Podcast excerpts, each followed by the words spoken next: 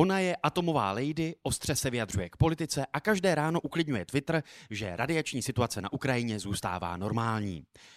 On je politolog, který napsal úspěšnou knížku o fake news a dezinformacích. Meshup právě začíná.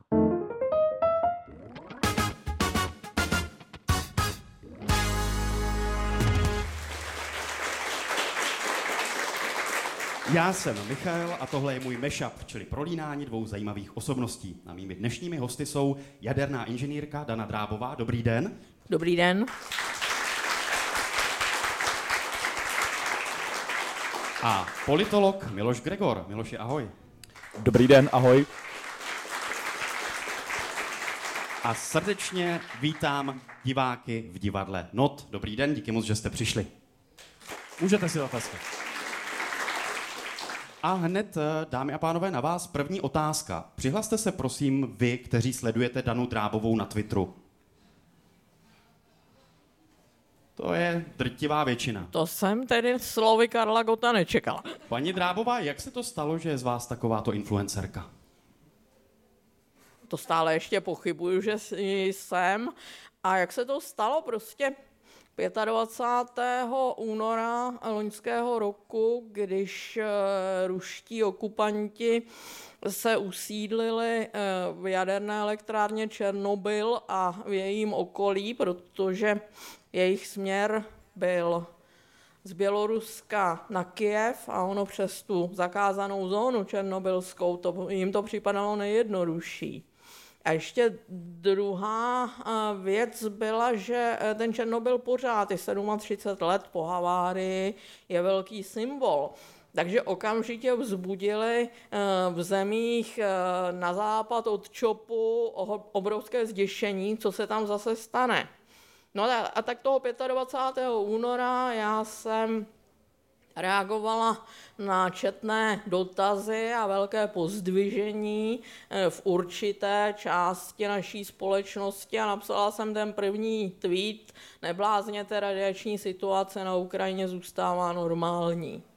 No a od té doby to s malými přestávkami, několika denními, dvěma dělám a asi to budu dělat, dokud Rusák z Ukrajiny nevypadne. Doufám, že to už nebudete muset dělat příliš dlouho. Vy to máte dokonce na tričku, jsem si všimnul. No. To už je vaše teda jako hláška to a je... to už je váš, váš trademark vlastně. Je to trochu trademark, ale hlavně uh, se uh, zbraněmi pro Ukrajinu, které obhospodařuje Martin Ondráček úplně úžasně. Ježíškovi vnoučata byl jeho první takový velmi známý projekt. Tenhle je ještě pro mě o něco emotivnější, když i ta Ježíškova vnoučata byla výborná. A tak jedna z věcí, která pomáhá nějaké peníze nejenom na zbraně pro Ukrajinu, ale i na pomoc například zraněným lidem.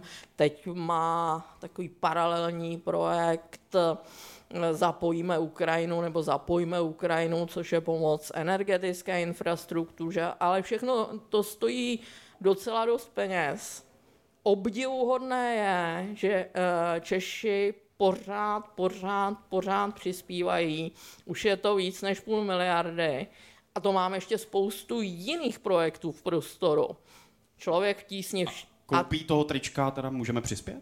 Ano, koupí toho trička se dá přispět. Takže vy máte vlastně i vlastní merchandising, který jde ale na dobrou věc, nebo na podporu Ukrajiny. To tričko není první a třeba nebude ani poslední.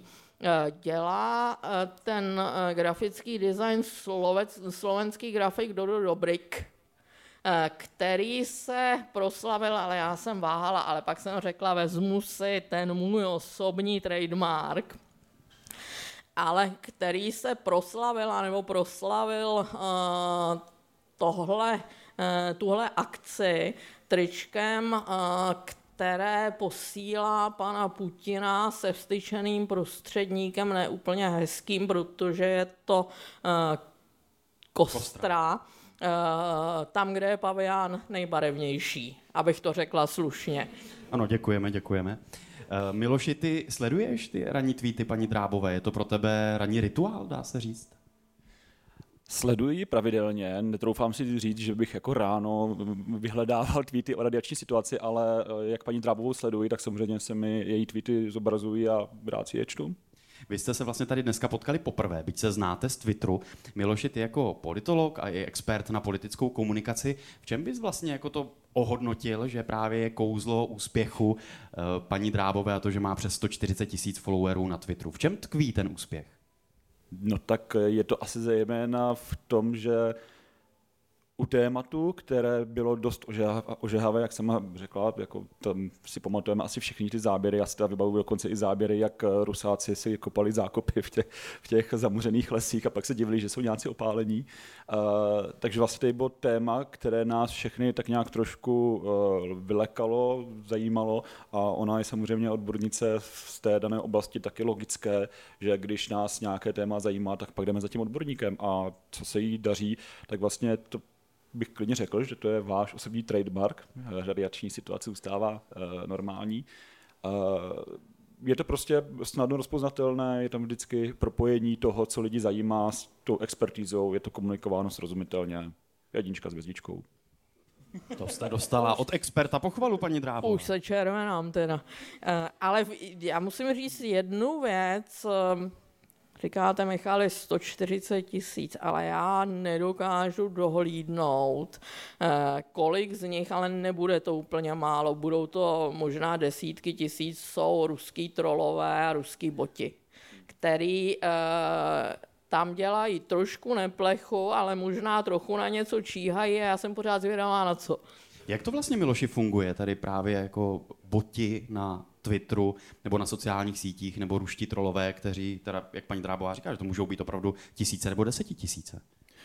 Asi záleží, eh, jak u kterých účtů. Jednak eh, si je můžou politici kupovat, aby měli větší dosah, měli víc lidí, co je sleduje a tím pádem, když eh, ti to boti nebo jako ty falešné účty jsou aktivní, tak vlastně tomu koho sledují, dávají ten větší dosah. Jo? Že algoritmy si vyhodnotí, že eh, je zájem o ten content, o ten obsah eh, mezi uživateli, tak to automaticky bude zvýhodňovat a více zobrazovat i tomu širokému reálnému publiku. A druhá věc, eh, jako nástroj, jak to použít, je to, že to je to, co říkáte, že, tam, že vám tam dělají neplechu. Jo, já nevím, jak často vás baví číst diskuze, které se řetězí ať už třeba na Facebooku nebo, nebo na Twitteru, ale ono jako většinou to není nic moc pěkného, protože se tam právě sejde spousta uh, pochybných existencí nějakých individuí spodin a je to plné vulgarit, nesmyslů a ono pak člověka nebaví moc číst. Takže oni dost často dokáží lidem znechutit fungování na té sociální síti a nebo nejít do těch diskuzí a nesledovat to dál. A to mají smůlu. Já jsem tak poloautista, mně to opravdu nevadí. Já teda diskuze na Facebooku nesleduju. To je opravdu uh, nehezká záležitost.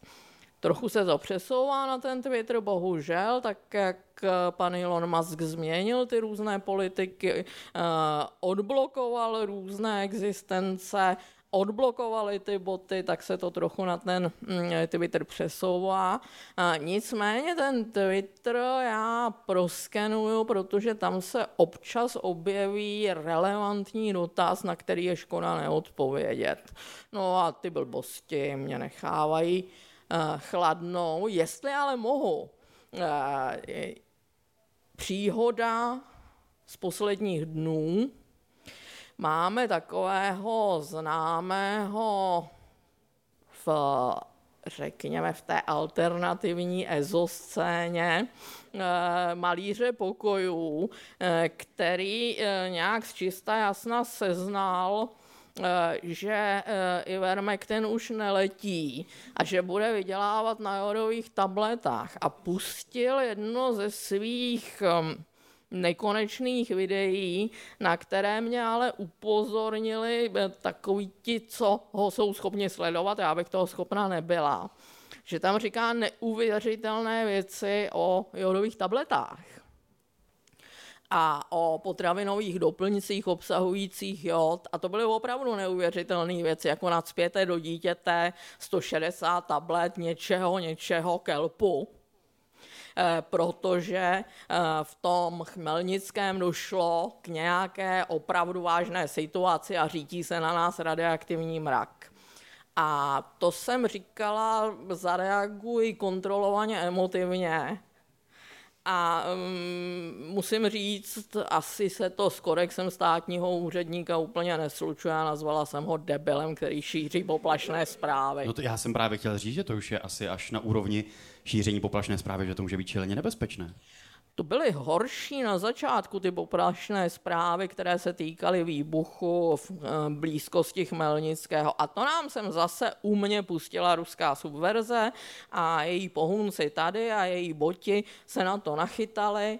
Výbuch v Chmelnickém byl tam ochuzený uran eh, z dodávek Spojeného království a já se tím v úvozovkách bavím, abych ty lidi trochu uklidnila, že je to úplná hovadina už týden. Miloši, kde se to vlastně bere právě tady ti ruští boti nebo ti ruští trolové a co je vlastně jako účelem? Jako rozeštvávat společnost nebo děsit společnost nebo na tom někdo vydělává? Jako proč něco takového vůbec je? Kde se to bere? Tak ruští trolové většinou se pochází z Ruska. Uh, jako těch motivací může být celá řada. Jako pokud se bavíme vyloženě tady o nějakých politicky motivovaných diskuzích, eh, pokud se bavíme o nějaké propagandě a nějaké snaze manipulovat veřejností, tak zpravidla to prostě je tam snaha rozeštvat eh, společnost, abychom právě se nedokázali bavit kultivovaně a třeba spolu nesouhlasit názorově slušně, tak eh, to, tady se vlastně snaží na tu společnost působit takto a jak, jak přes kopírák je to už už od roku minimálně 2008, ne zpět ještě, uh, možná se můžeme pobavit o, o, o brdech a, a radaru, ale, ale uh, jak přes kopírák je to proti Evropské unii, proti NATO, proti Americe, všechno je špatné, západní civilizace kolabuje, je skažená, prohnilá, východní, uh, východní tady uh, matička Rus je jediná, která se trošku drží, ale ti zlí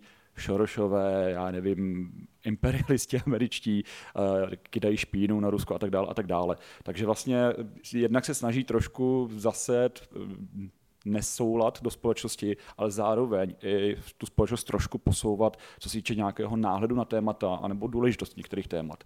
Jo, můžete se podívat, eh, jak teďka ministrině obrany, nebo vlastně česká vláda podepsala spolupráci nebo teďka nevím, jak přesně to je, v jakém to je eh, stádiu, jestli už je podepsaná spolupráce se Spojenými státy, nebo se řeší, ale tam je přesně vidět krásně, jak eh, všechny tyhle ty uh, ruské trolí účty i třeba běžní reální lidé, kteří mají názorově a hodnotově blízko k Rusku, se aktivovali úplně stejně zase podle toho munduru, jaký už tady máme 25 let a vždycky prostě najedou na tu šablonu a snaží se tu diskuzi nějakým způsobem ovlivnit. A máme zpátky nezákladnám, které potom pokračovaly v různých dalších aktivitách, eh, třeba v antivaxerství a podobně. Vždycky se to téma najde. Ale eh, je teda zajímavé, pane Gregory, že eh, těm Rusům se účinně daří rozvrátit i takové společnosti, které mají ty brzdy a protiváhy. Já bych si nikdy, fakt, ale jak jsem stará, tak jsem naivní, nepomyslela, eh, že eh, tak rozvráceny skončí Spojené státy názorově nebo Spojené království, Velká Británie. Tady zase jako Ti Rusové jsou v tom šikovní, ale no, zase... No ale super šikovní, teda hajzli, co? Hajzli. ne, uh, jako jsou šikovní, ale oni uh, ten úspěch tkví v tom, že oni najdou uh, tu slabinu v té společnosti, že prostě kdyby Spojené státy a americká společnost fungovala fungovaly skvěle, lidi byli schopni tam spolu nějak eh, názorově nesouhlasit a přesně nepolarizovalo se to, kdyby ve Velké Británii eh, politici cynič, cynicky neviděli příležitost, jak nějaké politické body získat skrz slíbení referenda, které se jim vymklo kontrole a tak dále a tak dále. Takže kdyby tam nebyly tyhle ty slabiny, tak eh, ani ten ruský troll tam nic moc nezmůže. Můžete se prosím ještě jednou přihlásit vy, kteří sledujete Twitter Dany Drábové? Děkuji, já toho hned využiju a jdu za váma se zeptat, jestli vás ty tweety uklidňujou. To se asi úplně říct nedá, ale já si myslím, že vzhledem k tomu, co studuji a mým oborem je politologie, tak už si moc věcem nevěřím na Twitteru. Ale paní Drábové věříte? Ale jo, ten odborný názor je přeci jenom zná. Mě, paní Drábová, zajímá, co byste dělala, kdyby ta situace nebyla normální radiační situace? Tak bych to tam napsala samozřejmě. No, co by mi zbývalo A, a jiného? co byste šla v tu chvíli, byste napsala ten tweet a dělala byste co? Pro jodové tablety? jodové tablety pro jakoukoliv, jakoukoliv událost na Ukrajině nedávají v České republice žádný smysl. Nikdy tady nebudou ty koncentrace tak velké, tak vysoké, aby uh, přínos spolknutí té jodové tablety uh, převážel pravděpodobnost toho, že si rozhodíte mechanismus štítné, metabolismus štítné žlázy. Uh, v každém případě my máme spoustu dneska, na rozdíl od doby před 37 lety, když došlo k havárii v Černobylu, tak máme spoustu nástrojů, spoustu kontaktů, které nám umožní se velmi rychle propojit s kolegy v zahraničí, s kolegy na Ukrajině a tím pádem zjistit, co se děje. Od 4. března loňského roku, kdy došlo ke druhé události, která je mimochodem z hlediska rizika potenciálního zhoršení radiační situace na Ukrajině horší, došlo k obsazení, k okupaci záporožské jaderné elektrárny. A ten Černobyl, to uh, už je lokalita, které, kde žádný blok není uh, přes 20 let v provozu. Probíhá tam krok po kroku demontáž. Záporožská má šest bloků, které sice momentálně v provozu nejsou, ale uh, je možno je do toho provozu uvést a toho 4. března 2022 čtyři z těch šesti v provozu byly a to opravdu od té doby není uh, úplně uh, komfortní situace, zejména pro ukrajinský personál, který uh, musí, a také to dělá, klobouk dolů, uh, držet tu elektrárnu stabilní. Ale my každý den uh, od toho 4. března počítáme takový nejhorší scénář pro ten den a kam by se ten případný únik, kdyby byl těžce poškozen některý z těch reaktorů, které tam jsou, šířil a jaké by to mělo dopady, jaká by byla třeba eh, ochranná opatření. Pro Ukrajinu, ale také pro eh, přilehlou rostovskou oblast Ruska by to byla opravdu další humanitární katastrofa. Tak do 200 kilometrů od eh, té elektrárny by ochranná opatření byla třeba. Jenom pro kontext, Záporožská elektrárna je od Česka vzdálena 13 až 15 kilometrů podle toho, kam měříme. Tak doufejme, že ten váš tweet teda nebudete nikdy muset obměňovat a že to, ano, klepeme na dřevo a že eh, ta situace zůstane normální. Já oba své hosty v Meshupu vždy chci poznat nejenom z té profesní, ale i z takové, té, řekněme, jako osobnější a ličtější stránky. A taky mě zajímá, nakolik vás oba znají naši diváci tady v Pražském nodu. Takže je tady rubrika, která se jmenuje Hádej kdo. A já jdu za váma. A schválně, jestli uhodnete, na koho to zrovna platí a sedí. Tak mě zajímá, jestli byste uhodli, kdo má rád Edith Piaf. Paní Drábová. Je to tak, paní Drábová, že jo? To je vaše oblíbenkyně. Ale nevylučuje, že i pan Gregor. Ponechám i vám. Proč máte ráda zrovna Edith Piaf? A jak dlouho? No, od té doby, eh, co se u nás eh, hrála vinilová LPčka s francouzskými šansony, tak to mi bylo hm, 8, 9, 10, něco, no je Že to hodně dětství, dlouho. Dětství. Srdcová záležitost. Úplně. Otázka další. Kdo se narodil ve Znojmě? Tak pan Gregor? Je to tak. Je to tak. Výborně. A jak často se dostaneš do Znojma? Asi tak jednou za dva měsíce. Jo, jen vyloženě na víkend za rodiči, eh, tak občas tam zajedu, ale už moc často ne. Ono, to Znojmo od Brna je strašně daleko, to je skoro hodina cesty. Přesně tak. Je, je tady někdo ze Znojma, prosím vás? Ne? Jo? Jeden člověk? Jste ze Znojma? Znáte se s Milošem? Neznáte. Znáte se z Twitteru. Tady se všichni znají z Twitteru, ale to je dobře, že se právě tady poznáte i osobně. Kdo je fanoušek seriálu Simpsonovi? Paní Drábová. Je to tak, máte to ráda. Jak, jak vás štvou, nebo nakolik vás štvou ty otázky na Homera Simpsona v jaderné elektrárně?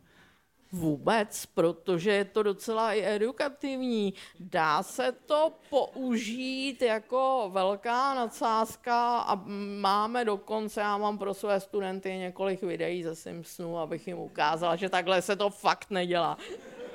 A je to dobrá reklama? I taková možná antireklama? Já bych řekla fakt, že je to uh, ten správný typ nadsázky, který mě baví a reklama na co? Na je jadernou energetiku. Uh, já si myslím, že ano, protože když už se na věci, které nás v, v životě doprovázejí a nesou sebou nějaké riziko, což jsou mimochodem skoro všechny, dokážeme podívat s, na, s nadhledem, tak je do toho života každodenního pouštíme a to je fajn. A otázka poslední, a ta je velmi záludná, tak kdo tady za váma, pánové, můžete klidně odpovídat společně. Jestli uhodnete, co se stalo v roce 1987? Havárie v Černobylu? Ne. Ví, ví někdo, co se stalo v roce 1987? Vy to víte? Když se narodil pan Gregor. Ano, staly se dvě události, začal se stavět Temelín a narodil se Miloš Gregor. Je to tak, čili i takto jsou naši hosti propojeni výborně. Na události bohatý rok. No. Vy, vy se znáte? Tady člověk ze Znojma, pak jako ví, kdy se Miloš narodil, no to je úžasné. No. Co se vám vybaví, když se řekne rok 1987? Je to ta za, začáteční stavba Temelína? Vůbec. Já jsem si dlouho, dlouho, dlouho nemyslela, že eh, budu mít eh, s jadernými elektrárnami více co společného myslím s českými, než to, že uh, okolo nich funguje monitorovací síť radiační a v téhle činnosti, tedy měření a vyhodnocování například výpustí z jaderných elektráren, já jsem jako původem člověk, který se zabývá radiační ochranou, ochranou před uh, možnými škodlivými účinky záření, byla zainteresována. Když se řekne 1987, tak mě se automaticky vybaví první cesta do Černobylu. A nevybaví se vám narození Miloše Gregora? Zatím, mož, možná příště. Teď už možná, jo? Teď už to budeme pamatovat. Pardon. Bavili jsme se tady o tom, jak se vlastně ten svět na sociálních sítích proměňuje. Zajímá mě, Miloši, ty jsi napsal knížku o fake news a o dezinformacích, spolu ještě i v Českém rozhlase jsme na to téma vedli řadu různých debat a diskuzí. Jak se to téma ale vyvíjí? Nakolik jako různé nové technologie posouvají fake news a dezinformace vlastně jako na úplně nový level? Míň, než by se mohlo zdát na první pohled. V roce 2016, když byly eh, prezidentské volby v Americe, bylo eh, referendum o Brexitu, tak už v té době eh, řada odborníků jako velice hlasitě varovala před takzvanými deepfakes, to znamená jako uměle vytvořená videa, která mají simulovat jako nějaký reálný třeba politický projev. A obávali jsme se, že opravdu reálně to bude ovlivňovat světové dění, politiku a podobně máme rok 2023 a těch případů, kdyby eh, se tohoto objevilo reálně a nebyly to jenom nějaké eh, demo verze toho, jako demonstrace toho, co to dokáže, tak eh, napadají mi asi jeden nebo dva příklady. Prostě ta, ta, ty technologie jdou mílovými kroky dopředu, ale u dezinformací a propagandy mnohem důležitější než ty konkrétní technologické možnosti, jak šířit eh, ten obsah, tak mnohem důležitější jsou možná nějaké psychologické efekty, proč třeba těm věcím věříme a tyhle ty věci, spíš než to, jestli eh, zhazujeme letáky z letadla na lidi, anebo eh, si posíláme boty na Twitteru. Je teda pro mě zajímavé a mm, tak si to zkouším zkoumat, moc mi to nejde, taky na to nemám úplně nejvíc času. Jak s námi, nemyslím s těmi technologiemi té subverze a té hybridní války, ale s námi, s naším stavem mysli, zacvičilo to období, kdy jsme tedy byli zavření doma. A e, velmi jsme omezili e, přímý mezilidský kontakt rozmohly se strašně různé ezoterické věci, já teda proti ezoterickým věcem zas tak nebrojím, ale všechno má své meze. V tom covidu eh, eh, se objevila taková spousta agresivních blbostí, že jsem si říkala, čím to tak může být? Čím to tak může být, pane Gregory? To je dobrý point. uh, rozhodně ten omezený mezilidský kontakt uh, si myslím, že hraje strašně důležitou roli.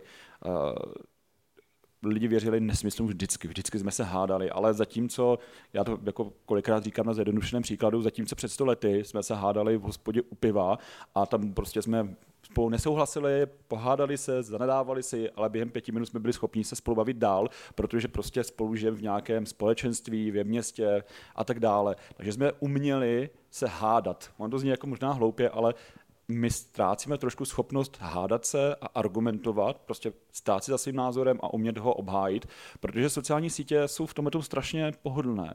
Ve chvíli, kdy tam bude někdo, s kým já nesouhlasím, tak já si ho smažu, zablokuju, nebo... No a nebo ho někam pošlu. Nebo ho někam pošlete. Velmi ohavně. No a to mě právě Ale to zajímá. můžete v té hospodě. Jo, ale tady vlastně my ztrácíme tu schopnost argumentovat a tím pádem se jako uzav- uzavíráme do těch sociálních bublin, svých nějakých uh, informačních.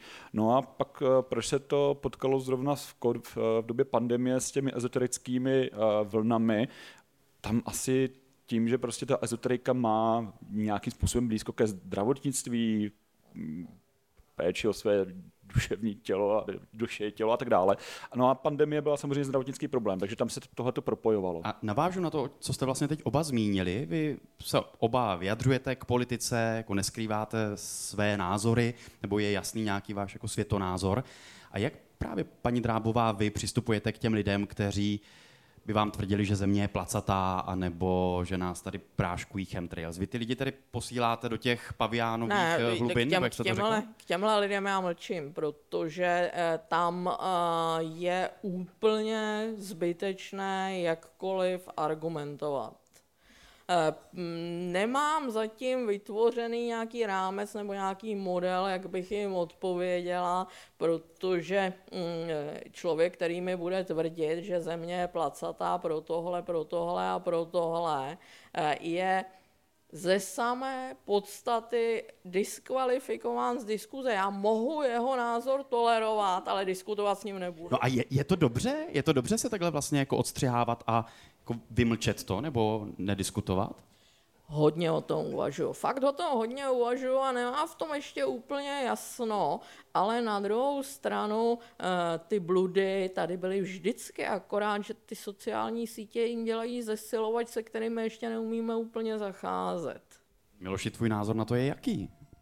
Eh, Já naprosto souhlasím. Jako pokud někdo tvrdí, že země je placatá, tak eh, tam jako evidentně nějakým způsobem selhalo vzdělávání, eh, nějaká socializace a podobně. A jakkoliv si myslím, že je potřeba se umět pohádat s někým, kdo má jiný názor, když říkám pohádat, nemusím být sebezprostý hnedka, prostě uh, umět, si, umět si ty věci vyříkat, tak ale zároveň si myslím, že strašně důležité je, jako pokud někdo je s proměnutím blbej, tak to neschválíme za jiný názor. Prostě jako označme toho člověka že za hlupáka a nebojíme se nazývat ty věci pravými jmény, jak sami často kolikrát požadují.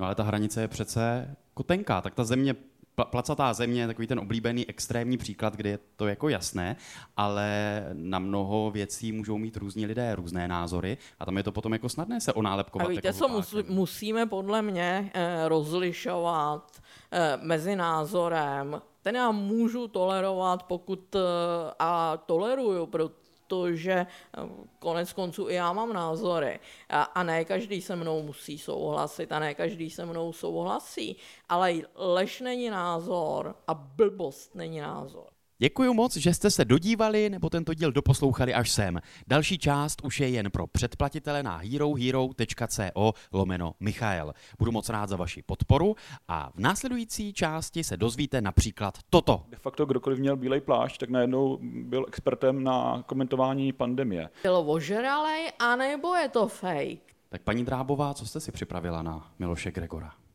A uvidíme, jestli... Miloši, když nebudeš vědět, tak ti určitě tady v sále někdo, když tak pomůže. Neboj. A vida. A už jsem dneska nežila nadarmo. Už vím něco novýho. Já jsem brněnský patriot. Jednak je tam super univerzita uh, a Která paní Drábová. i politologové z Brna se dokáží dostat sakra vysoko. Nevyvezli popelnice. Zavolej někam. Paní Drábová, jaký je váš největší úspěch? Vy teda na mě máte fakt otázky.